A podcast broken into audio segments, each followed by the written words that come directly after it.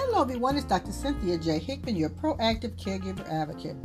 Our topic today is simply no, never alone. The cost of assuming elderly loved ones are safe when they are alone. This is going to be short and sweet. I'm going to say this out loud, very loud, enough to be heard around the world. This is my public service announcement from your proactive caregiver advocate. This discussion is coming around because of a news broadcast here in my area. Last week, on the 22nd of June, an elderly man was reported missing by his family, and today he was found dead in the back of his apartment complex. Due to our amazing technology about the police department, where drones got involved, they found the man near a ravine in high grassy areas behind his apartment building. The elderly man had had many health issues, according to the daughter, that needed daily medications.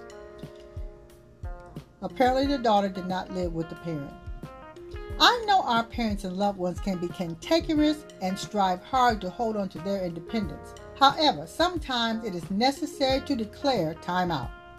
Having a conversation with family and friends as our aging loved ones walk into their golden years is so important.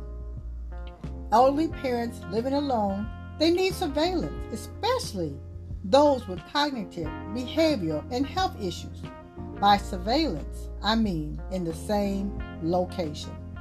Now, I know the reality of readjusting one's life to care for a loved one is challenging, but it's necessary it is vital.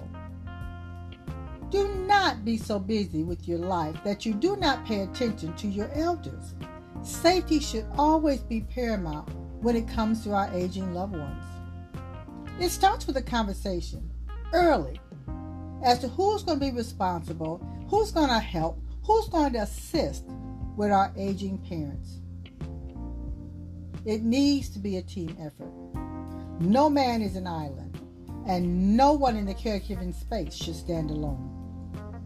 As your proactive caregiver advocate, know that being a caregiver from afar can be costly with costly consequences. What consequences are you willing to live with? There are options.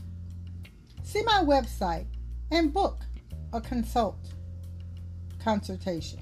Let's chat about it www.cynthiajhickman.info slash consultation.